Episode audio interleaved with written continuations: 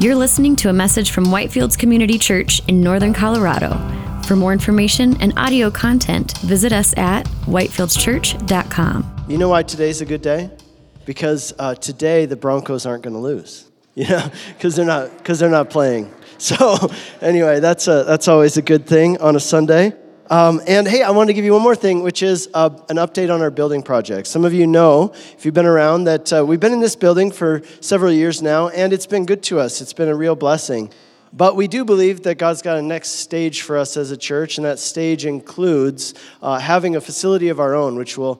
It's not really about getting our own building. It's about having a facility that would enable us to do more of the ministry that we believe that God's calling us to do, more of the great things that we're already doing, and we're going to continue doing. And one of the things I love about the way we've approached this building with our leaders here is that we've always said, you know, this isn't like our end game. This isn't the thing that we need to have. In fact, it's not like when we get that, then we will be able to do all the things we want to do. No, not at all. We're going to start doing them here and now. We're going to be who we are. And then we're just going to put it before you guys and say, hey, here's what it will take for us to go to the next stage and get our own facility. And if you want to be part of that, then we would love for you to be part of it. So that's our approach. And I think that God's been blessing that. So just a few updates. One of the things we told you are we were raising a down payment. Now, we've finally reached that level where, by your generosity and by God's grace, we have reached kind of the minimum threshold for a down payment on a building that we believe we can afford. And so that's great. We could still use more. So that doesn't mean, okay, now you can let off the gas. But I just want you to know that, man, we've really been doing really well at that. And you've been very generous, and God's been very gracious. So that's great. Another thing that's been great, we asked you to pray about that we would be able to secure a lender, and so that we could get a building. And so we have secured a lender. We in fact, it's better than just a traditional lender. We found this great nonprofit group. Our lender actually turned us on to this group. They work with churches, and they don't work with just anybody. They kind of do. They're very picky about who they choose to work with, but they met with us. They heard about our mission, vision, what God's doing here at Whitefields. And they said, we want to partner with you guys. And so whether it's this building that we've been looking at over on Ninth Avenue, or whether it's any building, they said, we want to be with you no matter where it is, which is very encouraging. And so they're not just a lender, but they are the kind of full service, like they do it all from architecture and everything. And so they want to work with us. That's very encouraging. So they're on board, and we've got the down payment. And the next thing is the building. So we're just got to pray for the right building. We had this building on 9th Avenue, and we were kind of pursuing it. We're still pursuing it, doing kind of our due diligence. But we haven't made an offer yet, and there's a few reasons for that. One of the reasons is that our lender said, hey, there's not adequate parking on site, so if you're going to get this building, you need to secure a long-term lease agreement with the parking lot across the street. So we've been reaching out about that, and we just got kind of a letter this week saying that the people who own that parking lot are not willing to enter into a long-term lease agreement on that parking lot. Now, that doesn't mean that's the last word on that, but it also kind of means, you know, maybe that's how God's directing us. So we just want to hold it with an open hand and say, Lord, whatever you want for us, whenever you want for us, we just want to be in step with you. We don't want to try and force anything or contrive anything. This is your church, Lord, and we just trust that you'll open the right doors in the right places at the right times. So just be praying along those lines. This parking agreement still might work out. This building still might work out. And if it does, things will probably move pretty quickly once that's in place. But if it doesn't work out and we need to go look for something else, or maybe the right place for us just hasn't opened up, then we're going to wait for that to open up and trust God in that too. So let's go ahead and pray for that. And we're also going to pray for our study as we get into the book of Romans today. Heavenly Father, thank you for our church. Thank you, Lord, this is a place where we can gather and study your word and worship you and be in fellowship and grow through relationship with other believers. Lord, thank you that you have blessed our church in this space. And Lord, if it's your will for us to be somewhere else, please direct us to that place. Please open the door and give us patience as we wait. And I think about this band today, this idea of running with patience. Lord, that's what we want to do. We want to run with patience, keeping our eyes on you, Jesus, the author and finisher of our faith. And so, Lord, we ask that you would bless these things, and as we as a family move into the next stage, we just want to be patiently waiting upon you. We ask that you would work, open doors that no one can shut, and close doors that shouldn't be open in the first place for us. And, Lord, we just trust it all to you. In Jesus' name, we ask also that you bless our study of your word today as we get into Romans 14. Lord, enlighten the eyes of our hearts so we might see your glory in your word, Lord, that we might understand the beauty of the gospel, Lord, that it might touch our hearts deeply, that it might transform our lives. We pray in Jesus' name. Amen. Amen. So we have been studying through the book of Romans. We've been going all the way through. That's the way we like to generally study here at Whitefields, is we'll go take a book of the Bible and we'll go through it verse by verse, chapter by chapter, from beginning to end. We've been doing that with Romans, started in chapter 1, verse 1. Now, today, we are in chapter 14. So we're going to read some of our text before we begin. So Romans chapter 14, beginning in verse 1. As for one who is weak in faith, welcome him, but do not quarrel over opinions. One person believes he may eat anything, while the weak person only eats vegetables. Let not the one who eats despise the one who abstains, and let not the one who abstains pass judgment on the one who eats, for God has welcomed him. Who are you to pass judgment on the servant of another? It is before his own master that he stands or falls, and he will be upheld, for the Lord is able to make him stand. One person esteems one day as better than another, while another esteems all days alike. Each one should be fully convinced in his own mind. The one who observes the day, observes it in honor to the Lord. The one who eats, eats in honor to the Lord, since he gives thanks to God, while the one who abstains, abstains in honor of the Lord and gives thanks to God. For none of us lives to himself, and none of us dies to himself. For if we live to the Lord. If we die, we die to the Lord. So then, whether we live or die, we are the Lord's. Verse 13, therefore, let us not pass judgment any longer on one another, but rather decide never to put a stumbling block or hindrance in the way of a brother. Verse 19, so let us pursue what makes for peace and for mutual upbuilding. This is God's word. So did you know that Christians don't always agree on things? Like, I know it's weird, right? Like, you might be surprised to hear that, but Christians don't always see eye to eye on every issue. And that might not be surprising, probably shouldn't be surprising. I was just thinking about it, like, in my family, there are 5 of us who live in our house at the moment, and we can't even decide on what, like, restaurant to go to. You pack us in a sedan, and we can't even decide which restaurant to go to. We can't decide what movie to watch on TV. I don't know if you've had this experience, but we have it all the time where we're like, let's watch a movie. We're scrolling through everything on the TV, and then we do it for so long that we're like, you know what, let's just forget it. And then we all just go and look at our phones, right? Like, and so, you know, and if 5 people who are related to each other can't even agree on something as simple as what movie to watch or what restaurant to eat at, then when we're talking about billions of Christians around the world, or even just hundreds of Christians in a church like ours here, and we're talking about something as important to people as what they believe about God and about how to live life and these fundamental things, well, you can be sure that if 5 people can't agree on a restaurant, then of course, hundreds aren't going to even be able to agree on everything. There will be differences of opinions. But you might think, well, that's kind of weird, right? Because as Christians, we have the Bible. So, you know, easy. Here's what you need to do. Everybody just read the Bible and do what it says, and then we'll all be on the same page, right? Except it's not that simple, is it? Because the Bible doesn't say exactly how you should vote on healthcare. The Bible doesn't say if you can go to a casino and gamble or not. It doesn't say if you can, what shows you can watch on Netflix and which ones you can't. What the Bible does give us is it gives us principles. And we can apply principles that the Bible gives us to all of those situations in life. But when it comes to which principles to apply, in which particular situation, and how we apply them, Christians don't always see eye to eye. There can be differences of opinion. So, for example, I was visiting with a friend recently, and he said, you know, I can't understand how anyone who's a Christian could ever vote for that particular candidate or for that particular party. But then I talked to some other friends of mine, and they were like, you know, I don't understand how a true Christian could ever vote for the other candidate or the other political party. Or when it comes to alcohol, like I have one friend, and he says this, Christians should never drink any alcohol because Proverbs says that it is not for kings to drink wine. And then it says in Revelation that God made us a nation of kings and priests. So therefore, if God says we're kings and kings shouldn't drink wine, then Christians should never drink alcohol. But then I have other friends who say, well, you know, I mean, the Bible really just says that Christians shouldn't ever be drunk with wine. But then you've got Jesus making water into wine, and you've got Jesus drinking wine at the Last Supper with his disciples, so as long as you're doing it in moderation, it'd be fine, they say. Or let's think about when it comes to smoking tobacco, right? Like the Bible doesn't say anything about tobacco. But many people consider it a sin, right? Or at least something that Christians shouldn't do, even if they're not sure if it's a sin.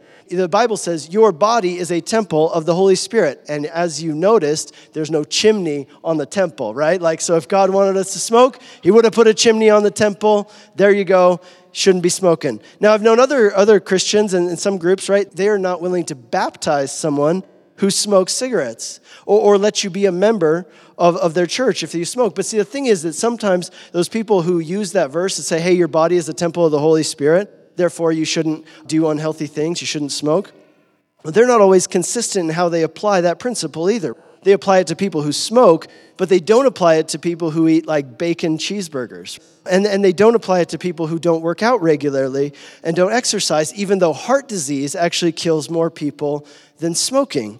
And other people might point out that if you actually look at that verse in context, like that your body is a temple of the Holy Spirit, in context, it's not at all talking about health-related things at all. What it's talking about is Christians who are going out and sleeping with prostitutes. And so it's really a verse about sexual immorality, not about healthy living. And the point is that Christians don't always see eye to eye on things, right? And how we apply these principles and how we do these things that the Bible doesn't speak to clearly. These are the gray areas, right? So Christians also tend to get in really big fights over theology.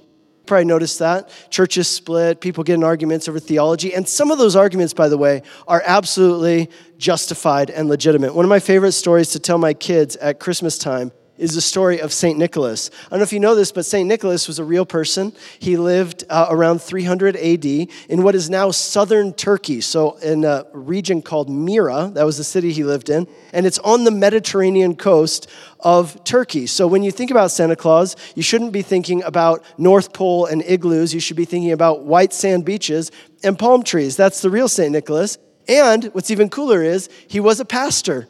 And he was known for being very generous to the poor. That's where we get a lot of our traditions about giving gifts and stockings and all of these things at Christmas time.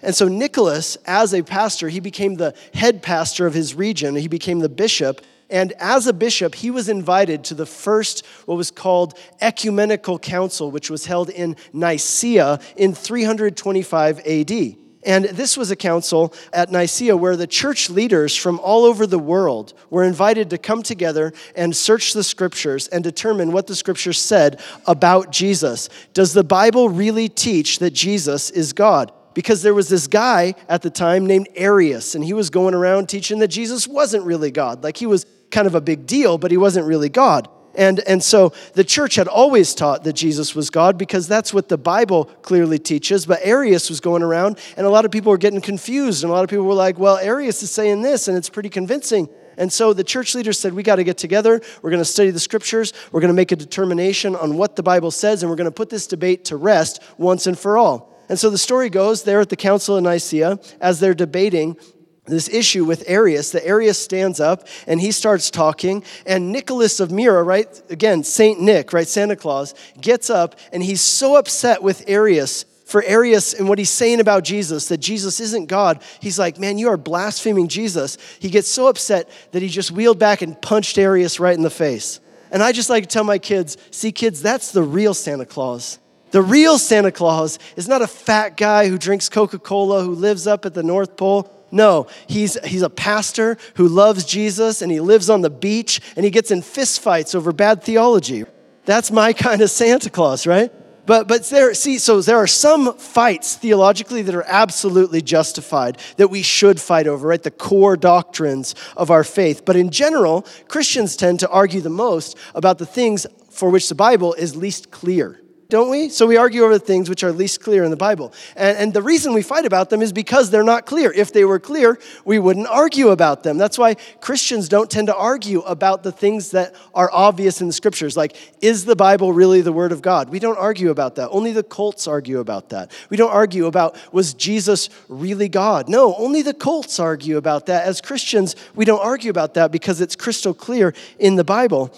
But when it comes to other things that aren't as clear, like how exactly the end times are going to play out, or how baptism should be conducted, and what age, and how we should do it, and what instruments can be used in the church, and if you can wear hats in church, and things like that. And people have differences of opinion, and they fight and they argue about these things, and they'll split churches over them. And so even though we have the Bible to guide us, there are many things about which Christians don't see eye to eye. And I want you to remember this. These things are usually, almost always, not primary issues. They're not things which are core to our faith. They're matters of opinion, matters of interpretation. And the question is this: how are we supposed to handle the differences that we have within the Christian community? How are we supposed to handle the differences we have within the Christian community? And what God gives us here in Romans 14 is a radically different way of handling conflict and differences of opinion. It's a radically different way of handling conflicts and differences of opinion than what is common in the world even today. Now, think about the way that our society generally treats differences of opinion or conflicts. Think about when it comes to politics, for example. We live in such an incendiary political environment. Our society is incredibly divided by this right now. And what we have is we have all these cable news networks, and we have all these political talk radio people, and we have all these YouTubers making videos, and they just feed into that division. And what they do is they get you to the point where if someone has a difference of opinion with you, you can't just have a difference of opinion. No, you have to see that person not as just wrong, but as your enemy. And they are what's wrong with this country. And you know what? We'd be a lot better if those people weren't here.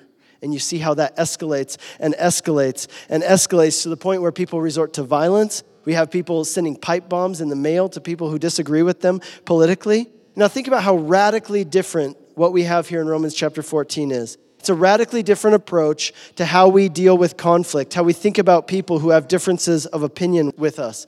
And this view is rooted in the gospel. And I got to tell you, when you really get this, it's like a breath of fresh air compared to the way that people in society generally handle conflict, which is to demonize, to divide, to separate, say, hey, we don't see eye to eye, well, then I'm out of here. Or we don't see eye to eye, then you're not just wrong, you're my enemy. This is a breath of fresh air compared to that about how we handle conflict and disagreement. And the title of today's message is Redefining Strength and Weakness. Redefining Strength and Weakness. And here's what we're going to see in this chapter. Number one, the surprising truth about strength and weakness. And number two, we're going to talk about something worth sacrificing for. So number one, the surprising truth about strength and weakness. Paul begins in verse 1 by saying this: as for the one who is weak in faith, welcome him, but not to quarrel over opinions. So that word opinions is also translated disputable matters. So some of you are reading different translations. Some of your translations will say, do not quarrel over disputable matters. I think that's a little bit more clear than opinions. See, a disputable matter is an issue which, again, the Bible doesn't address specifically or in clear principle. And as a result, there can be legitimate differences of opinions amongst people who are Christians regarding these subjects. Now, let me be clear from the outset. Not every issue in the Bible or in the Christian life is a disputable matter. What that means is that there are also what we should rightly call indisputable matters. There are hills that are worth dying on. There are things which are not just a matter of opinion, that are not just up for debate, which are not disputable. And it's really important that we, as Christians, that we differentiate between those things, between what is disputable matter and what's an indisputable matter. Sometimes we refer to these things as primary doctrines and secondary doctrines. Primary doctrines and secondary doctrines. Primary doctrines are the things which are indisputable, right? Like they're the things which, this is what it means to be a Christian. If you reject these things, then you should not legitimately call yourself a Christian. These are things like, who is Jesus? How are we saved? Now, but secondary doctrines are things for which there is room for discussion and debate and differences of opinion and practice. There's a saying which is sometimes attributed to Augustine, but we're not really sure who said it. But here's the saying. It's a good one. It says, in essentials, let there be unity. In disputable matters, let there be liberty. But in all things, let there be love. So in essentials, unity. In disputable matters, liberty. And in all things, love. See, not everything in the Christian life is disputable. Not everything's a matter of opinion. But clearly, there are some things that the Bible speaks very, very black and white about. Murder, lying, sexual immorality, pride, hatred, envy, unforgiveness. There's no question. Those things are wrong. That's not up for debate. But there are other things which are disputable. Things like tattoos, right? Like, or Halloween, or psychology. And maybe you say, come on, man, just arguing about this stuff is so silly. And no, I'll tell you this. There are some people who have very strong opinions about those things. They don't think they're silly at all. They think they're very important. And here's what Paul says to us about that. He says, as for one who is weak in faith, welcome them, but do not quarrel over opinions. Verse 2, one person believes that he may eat anything, but the weak person eats only vegetables. The specific issue in their church at this time regarded eating meat. Now, I know many of you here are vegetarians and vegans. We all live in Boulder County, so we're all, about half of us are probably vegans. And the rest of you live in like Southwest Weld County, so that's pretty much Boulder County, right? Like you're probably all vegans too. Now, I just want you to know, first of all, let me say this. I love vegetarians. I especially love inviting vegetarians to barbecues because there's always more meat left over for me. But the reason that these people were vegetarians is different than the reason why people today tend to be vegetarians here where we live. So these people weren't vegetarians for health reasons or for ethical reasons. Those tend to be the main reasons why people are vegetarians today, health reasons and ethical reasons. Their reason for being vegetarians was something different. Their reason was a spiritual reason, and namely, and this is the crux of it, you got to get this, they were doing it out of fear. They were doing it out of fear. So what were they afraid of? Well, there were two main things that we know from Christian writings that the Christians at this time were afraid of, which caused them to say, I'm not going to eat meat. So number one, some were afraid of eating meat because most of the meat that you would buy at the market had been sacrificed to idols, especially in a city like Rome, which is where this letter was written, right? So if you're a Roman person and you're a, you're worshiper of Zeus and you've got a cow on your property and you're going to slaughter that cow and sell the meat at the market, then a lot of times you might say, hey, well, I should definitely kill two birds with one stone. I'll make a sacrifice to Zeus with this animal. I got to kill it anyway. So I'll make a sacrifice to Zeus with this animal, and then I'll take the meat and sell it. It's kind of a win-win, right? Like Zeus is happy with me, and I get to make some money for my family. But the Christians were really concerned about this because they didn't want anything to do with pagan worship and sacrifice. And so just to be sure that they would never even accidentally eat any meat that was sacrificed to idols, some of them decided, you know what? We're just not going to eat any meat at all. We're only going to eat vegetables. And other Christians looked at that and they said, you know what? Those idols, it's just a hunk of stone, man. It's just a piece of wood. They don't have any power, and we don't have to be worried about that stuff because we worship Jesus. He's the one who overcame all the powers of sin and evil and death on the cross, and so there's no reason, to let that fear keep you from enjoying a nice juicy steak. Now, there were others who were afraid of eating meat because they came from a Jewish background, and they couldn't be absolutely sure that the meat that they were eating had been slaughtered in a kosher manner. Right? So these Christians brought up Jewish and still kind of hanging on to a little bit of this Jewish dietary law. But living in Rome, you could never really be sure that your meat had been slaughtered and prepared according to the Jewish law in a kosher manner. And even though they were still Christians, they were still believing that they needed to follow the Jewish dietary laws and rules and requirements. And so because they couldn't be sure, they said, you know what, so that we don't mess up or we're not tainted spiritually by eating unkosher food, we're just not going to eat any meat at all. We'll only eat vegetables. And again, other Christians look at that and they said, well, don't you know that you guys don't have to follow the Jewish dietary law anymore now that you're Christians? Because all the Jewish dietary law, it was pointing towards Jesus, right? It was all about cleanliness and purity, and Jesus comes and he makes us clean and pure. In other words, Jesus doesn't just make your food kosher, he makes you kosher, and that's the message of the gospel. And so you can eat whatever you want now. And this was an area of dispute. And Paul says in verse 3, let not the one who eats despise the one who abstains, and let not the one who abstains pass judgment on the one who eats, for God has welcomed him. See, this is what tends to happen in disputable matters. Notice what it says. Those who feel that they have liberty, right, the more liberally minded people, they tend to despise those who are more strict. They don't look at them as immoral. They just look at them as kind of dumb, like, don't you just look at the facts?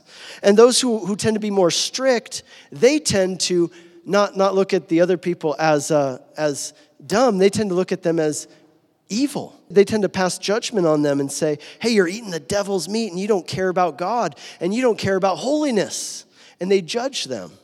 And Paul is saying, no, neither of you guys, both of you guys, knock it off. Let me show you a different way.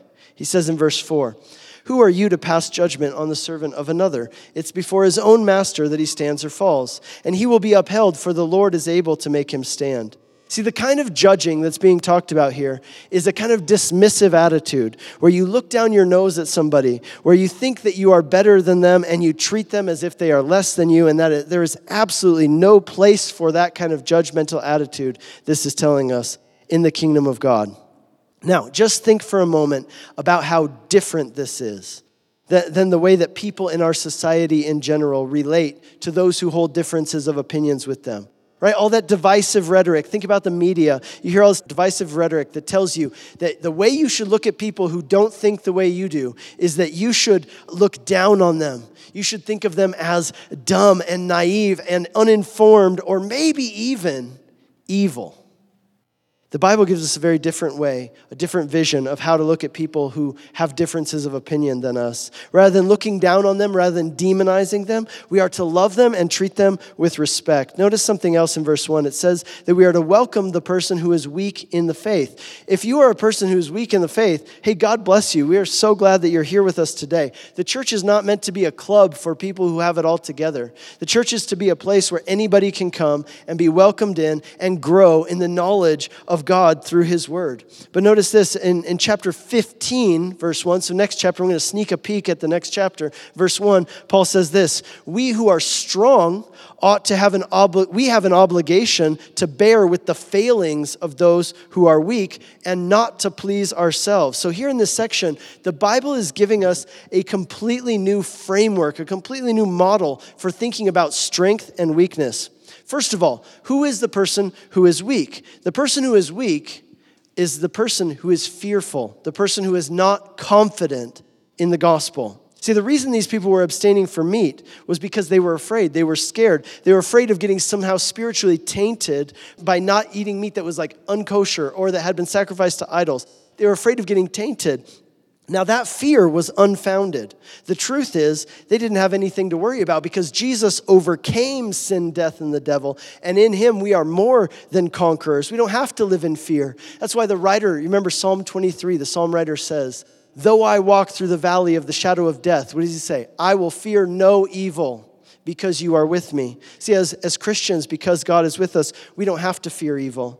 Sometimes people talk about spiritual warfare and they'll talk about it as if there's kind of like this tug of war competition going on between God and his forces and Satan and his forces. And it's kind of like Satan's just barely winning and you know, God might lose this one and Satan might just win this whole thing. But I want you to see the message of the gospel, a clear message of Jesus is this, that Jesus came, he triumphed over death and the devil on the cross. And if we are in him, then we share in that victory and we have nothing to fear when it comes to evil. But those who were afraid, you know, they were afraid that they might accidentally eat unkosher meat or they might accidentally get tainted. And it was a totally unfounded thing. It came from a lack of understanding about the gospel. Because the good news, again, of the gospel is that Jesus has made us clean and nothing from the outside can make us unclean. We've been made kosher in Jesus. We're not going to lose our salvation by something that we accidentally lose. You don't lose your salvation like you lose your keys. Like, oops, where'd I put that? I didn't mean to, but I did on accident. See, the weak person is weak not because they're more strict. See, I think that's what some people think when they read this section. Oh, the weak person's weak because they're more strict. No, the weak person's weak because they're afraid, because they don't have confidence, because they haven't yet fully understood and embraced the gospel. See, when you understand the gospel, here's what it does. It makes you incredibly confident because you know that in Jesus, you're absolutely secure. The reason these people were weak, it might be because they were new in the faith. It might be because they hadn't been taught well. Those who were strong, they were encouraged to welcome those who were weak, to bear with them, to help them along, not to look down on them and judge them or despise them. And Jesus gives us a whole new model of thinking about strength. Think back with me to the Gospel of Luke, chapter 22. Let me paint the picture. They've just had the Last Supper. Jesus is going to be arrested in just a few hours. They've only got a few hours left with this man who they followed for 3 years, this man, the greatest man who ever lived, this one they looked to as their Savior, as their Messiah. They've only got a couple hours left. And so they leave the place where they had the Last Supper, and they're walking up the Mount of Olives. It's a hill next to the old city in Jerusalem. They're walking up this hill to go to a garden called Gethsemane. Gethsemane, where Jesus is going to pray all night long, so stressed by what awaits him that blood is coming out of his capillaries and pores. And so as they're walking up the Mount of Olives to this place where Jesus is going to pray before he's going to be arrested and later crucified, what are they having a discussion about? They're having a discussion about which of them is the greatest, which of them is the most famous, which of them is the best. And here they are. It's so ironic. They're with the greatest person who ever lived, and they're having this silly argument right before he's about to go to the cross about which of them is the greatest. And Jesus interrupts their conversation, and here's what he says. Luke 22, verse 24. The kings of the Gentiles exercise lordship over them, and those in authority are called benefactors, but it will not be so with you. Rather, the greatest among you will be the youngest, and the leader will be the one who serves. For who is the greater, the one who reclines at the table or the one who serves? Is it not the one who reclines at the table? But I am amongst you as one who serves. Jesus is giving his disciples a whole new way of thinking about strength. Right, whereas the world thinks about strength and power in one way, right? Like being able to boss other people around and have other people wait on you. Jesus is saying, he's turning it all on its head. He's saying, no, in my kingdom, it works differently. Being truly strong is being willing to serve other people. True strength, Jesus says, is not putting yourself on a pedestal. True strength is getting underneath other people and lifting them up. And another time, Jesus would put it this way to his disciples in a separate conversation, because it seemed like they talked about this quite a bit. And Jesus told them, he goes, hey, look, even the Son of Man, even me, even the Messiah, I did not come to be served. I came to serve and to give my life as a ransom for many. See, what we learn from Jesus and what we learn here in Romans 12 is a couple things. Number one, true strength is understanding that it's not just about you. Do you know that? True strength is an understanding that it's not just about you. A truly strong person doesn't just think about themselves. A truly strong person isn't only concerned with their own personal fulfillment or their own ambitions or their own pleasure. The truly strong person is the one who thinks of others, not just themselves. That's why Paul says in verse 13, let us not pass judgment on one another, but let us decide to never put a stumbling block in the place of another person. I know and I'm persuaded in the Lord that nothing's unclean unto itself, but it is unclean for the person who thinks it's unclean. For if your brother is grieved by what you eat, then you're no longer walking in love. By what you eat, he says, do not destroy the work of God. And that brings us to the second thing about true strength that we learn here. True strength means caring more about the mission of God than about your own comfort. I'm going to say that again. If you're a note taker, write this down. For those of you know, true strength, it means caring more about the mission of God than you do about your own comfort. Paul says in verse 20, do not for the sake of food destroy the work of God. Do not for the sake of food destroy the work of God. In other words, see the mission of God is more important than your own comfort or preference. See, we see these same characteristics in Jesus himself, don't we? Jesus lived his life not for his own sake, but in obedience to the Father and for the sake of others. When you read this text, and if you read this text and all you come away with from it is this, well, legalistic people are weak and not legalistic people are strong. If that's all you got out of this text, you haven't really understood the point of this text. The surprising truth about strength and weakness is that true strength comes from understanding the gospel and trusting in what Jesus did for you on the cross and who you are in him. And true strength means understanding that it's not just about you. True strength means caring more about the mission of God than you care about your own comfort. And that brings us to our second point, which will be shorter. And that is something we're sacrificing for.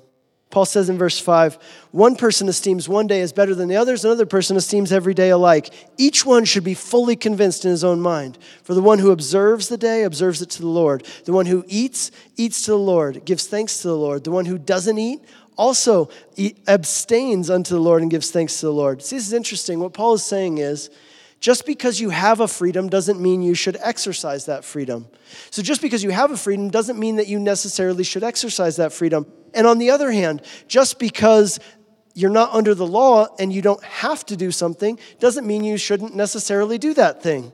So for example, just because you can drink alcohol doesn't mean you necessarily should drink alcohol. On the other hand, you could look at something from the other perspective, something from the Old Testament law, like the Sabbath or like tithing, for example, right? The Old Testament law required that all of the people of God give 10% of their income to the service of the temple and the work of God. Now, as Christians, we're no longer under the law, so we don't have to observe that law, which is awesome, right? Like we get to keep our 10% for ourselves. But just because you don't have to doesn't mean that you shouldn't. See what I'm saying? Just because you don't have to doesn't mean that you shouldn't. Now, you might wonder, well, who in their right mind would give up their freedom? I mean, if you've gotten freedom in an area, well, then who in their right mind would give up their freedom? Let me tell you this. People give up their freedom all the time. Let me tell you something about my life. Well, first of all, you know why people give up their freedom? Because there's something that they love more than their freedom. There's something that they want more than their freedom. They want to use their freedom to get something that they want more than their freedom. For example, there was a time in my life when I was truly free. You know that? I could go anywhere I wanted. I could do anything I wanted. I didn't have to check in. I didn't have to ask anybody's permission. And I did. I would go to like IHOP at 1 a.m. and just read a book and drink coffee until the sun came up. I would go on trips and just stay as long as I wanted and go wherever I wanted. But then one day, I gave up that freedom. And now I'm 35 years old, and if I want to go somewhere, I have to ask for permission. And I'm like, my friends are like, hey, you want to go do this? And I'm like, yeah, totally. Let me just check. And I call my wife, and I'm like, hey, can I go do this thing? No? Okay, yeah, I didn't want to do it anyway. Never mind, it's fine. Hey, guys, sorry, I'm never going to hang out with you again. And you know why? You know why I gave up my freedom? Because I got married. And you know what? To make it even worse, I went and had kids. And you know what? Let's just say freedom is not exactly the first word that comes to your mind when you describe someone who's married with children. And beyond that, you know what else I did? I went out and I got a job. And now I can't just go and do whatever I want anymore. Now you might ask, now why in the world would I do something like that to myself? Why would I give up my freedom like that? Well, here's why. Because there was something I loved more than my freedom. There was something I wanted more than my freedom. And I used my freedom to get something which I consider better than my own freedom. And what Paul's saying here in verses 5 and 6 is that what each of us needs to do in these areas, these gray areas, these areas of freedom, is that what you need to do once you understand the gospel, once you understand what Jesus did and you're totally secure in that, and that you understand that your right standing with God is based on what Jesus did, not on what you do. The next thing you do when it comes to these gray areas is that you seek the Lord about them. You say, Lord, okay, I see that maybe I have the freedom to drink alcohol, but Lord, I want to discuss this with you. I want to talk about this. Lord, is that the best thing for me? And I begin to ask other questions. I'm not just asking, what can I get away with?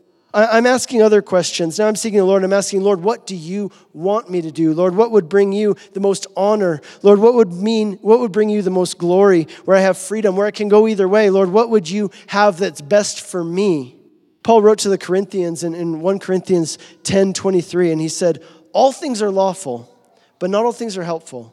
All things are lawful, but not all things build up. You know, sometimes people ask me, is it a sin if I do this? You know, whatever that is. Is it a sin? Can I do this? And what I generally tell them is, you are asking the wrong question to begin with. That's the wrong question.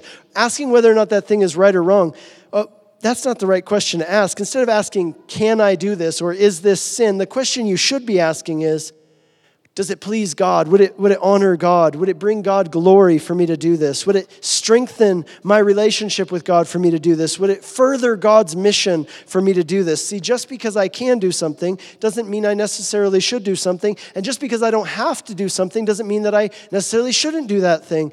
That's the nature of freedom. So when it comes to these gray areas, in regard to disputable matters, what we're to do is seek God about what we should do in those areas. And whatever conclusion we come to, we are to do it unto the Lord, and we are not to pass judgment on those who come to a conclusion that's different than ours. That's the whole gist of this whole chapter. And Paul says one final thing in the very last two verses of chapter 14. He says, whoever has doubts is condemned if he eats, because the eating is not from faith. For whatever does not proceed from faith is sin. What that means is that if you have a conviction about a particular thing, if you have a conviction, for example, that you shouldn't drink, like it might be okay for other people, but you have a conviction that you shouldn't do it, if you were to do it anyway, for you, that would actually be a sin. In other words, when it comes to these gray areas, there are things which might be a sin for one person and not for another person. And here's the thing, we shouldn't, if somebody else has a conviction, we shouldn't try to dissuade them from that conviction or talk them out of it. Rather, when it comes to these gray areas, what we want to do is show love and respect, and we want to encourage people to sort these things out between them and the Lord and be absolutely convinced about these things. So in conclusion, let me just say this. The thing about Romans 14 is that it comes after Romans 13, which comes after Romans 12, which comes after Romans 11, and so on, all the way back to Romans chapter 1. See, it's a very practical section, but it doesn't just stand on its own. See, it's built on the foundation of the gospel, which Paul laid out for us in chapters 1 through 8. And here in Romans chapter 12 through 15, it's all about how the gospel transforms our relationships. And we've seen how the gospel transforms our relationship with God. We've seen how the gospel transforms our relationships with other people. Here we see how the gospel transforms our relationship with freedom. And there are a lot of things for which we are called to use our freedom, not for our own pleasure, but for God's glory. We're called to use our freedom, sometimes by giving it away for the sake of other people, for a purpose that's greater than ourselves, and for our own comfort. That's what true strength is all about. And I'll just conclude with these words from Philippians chapter 2. Let each of you not look only to his own interests, but also to the interests of others. Have this mind in yourself, which was also in Christ Jesus, who though he was in the form of God, he did not count equality with God a thing to be grasped, but he emptied himself, taking on the form of a servant, being born in the likeness of men, and being found in human form, he humbled himself by being obedient to the point of death, even death on a cross. Therefore God has highly exalted him and bestowed on him the name that is above every name, so that the name of Jesus every knee should bow in heaven and on earth and under the earth, and every tongue confess that Jesus Christ is Lord, to the glory of the Father. Jesus' strength was found in that he used his freedom by giving it away for the sake of others and for the sake of God's mission. He who was strong became weak so that we through him might become strong.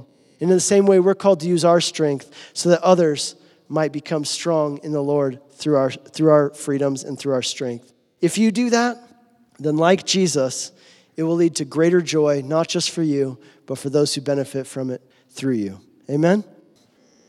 Lord, we thank you for this message. It's challenging to us in some ways. And Lord, I pray that you would bring us conviction about areas where perhaps we have been judgmental, where we have perhaps demonized those who think differently from us in these disputable matters. Lord, may we be gracious to those. May we be a family where there's room for discussion and differences of opinion on disputable matters. Lord, in the things that are indisputable, may we be rock hard and solidified and just truly rejoicing in the truth of the gospel that is indisputable. But in these disputable matters, Lord, may we have grace. And Lord, in all things, Lord, would you direct us in how to use our freedoms to best honor you and to best help others. And we pray that in Jesus' name. Amen. You've been listening to a message from Whitefields Community Church in Northern Colorado. For more information and audio content, visit us at whitefieldschurch.com.